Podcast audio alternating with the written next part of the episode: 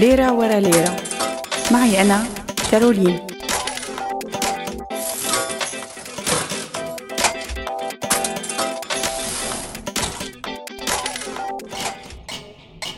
مرحبا.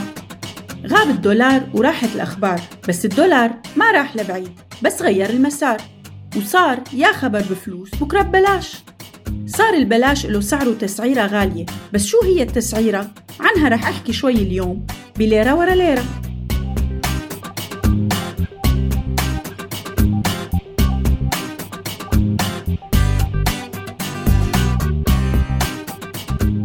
ضوء الصحافة التقليدية بلش يروح، ومعه بلشت المصاري تمشي ورا الضوء الجديد، نيو ميديا. حرية انتقال الخبر شجعت هجرة الأموال لوسائل التواصل الاجتماعي والميديا الجديدة، الشيء يلي أثر بشكل كبير على الإعلام التقليدي.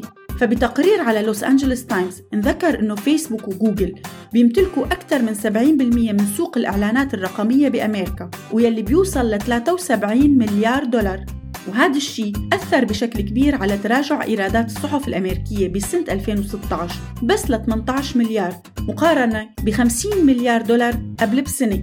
والنقد الكبير يلي وجهوه عدد من الإعلاميين إنه فيسبوك وجوجل ما بيوصفوا صحفيين ولا بيفضحوا الفساد وما بيبعتوا مراسلين لمناطق الحرب، وكان الحل إنه يواجهوا الشركتين الكبار من خلال جبهة موحدة ليتفاوضوا مشان الدفع لتعزيز حماية الملكية الفكرية.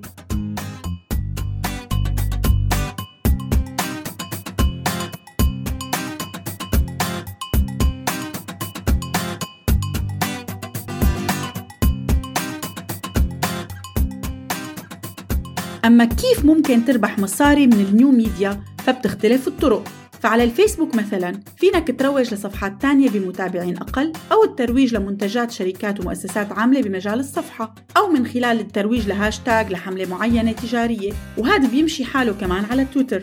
بالإضافة لهيك فينك تعمل موقع ويب وتخلي الترافيك عالي على موقعك، وأخيراً فينك تبيع الصفحات بعد ما صار عدد المتابعين كبير.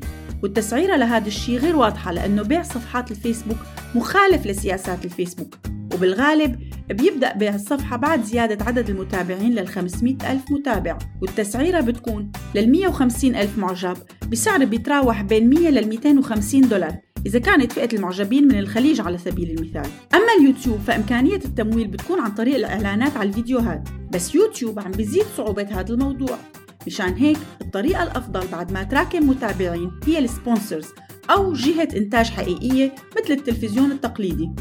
أما من الطرق الثانية للتمويل فهي بيع المنصة بشكل مباشر أو غير مباشر، فمع رغبة جهات حكومية أو قريبة من الحكومة بالإبقاء على سيطرتها على المعلومة والخبر، عم تلجأ عديد من الشركات لشراء مشاريع إعلامية أو إخبارية مستقلة ناجحة، إما بشكل مباشر أو غير مباشر، مثل الشيء اللي عم تعمله AJ+ على اليوتيوب والفيسبوك. وبالتالي بيصير حلم اليوتيوبر أو الناشط على الفيسبوك إنه ينشر من هاي المنصات، أو إنه يحصل على تمويل جزئي لتسويق أو تبني مقولات، وهيك بيتحول الخبر يلي كان ببلاش ليرجع بمصاري.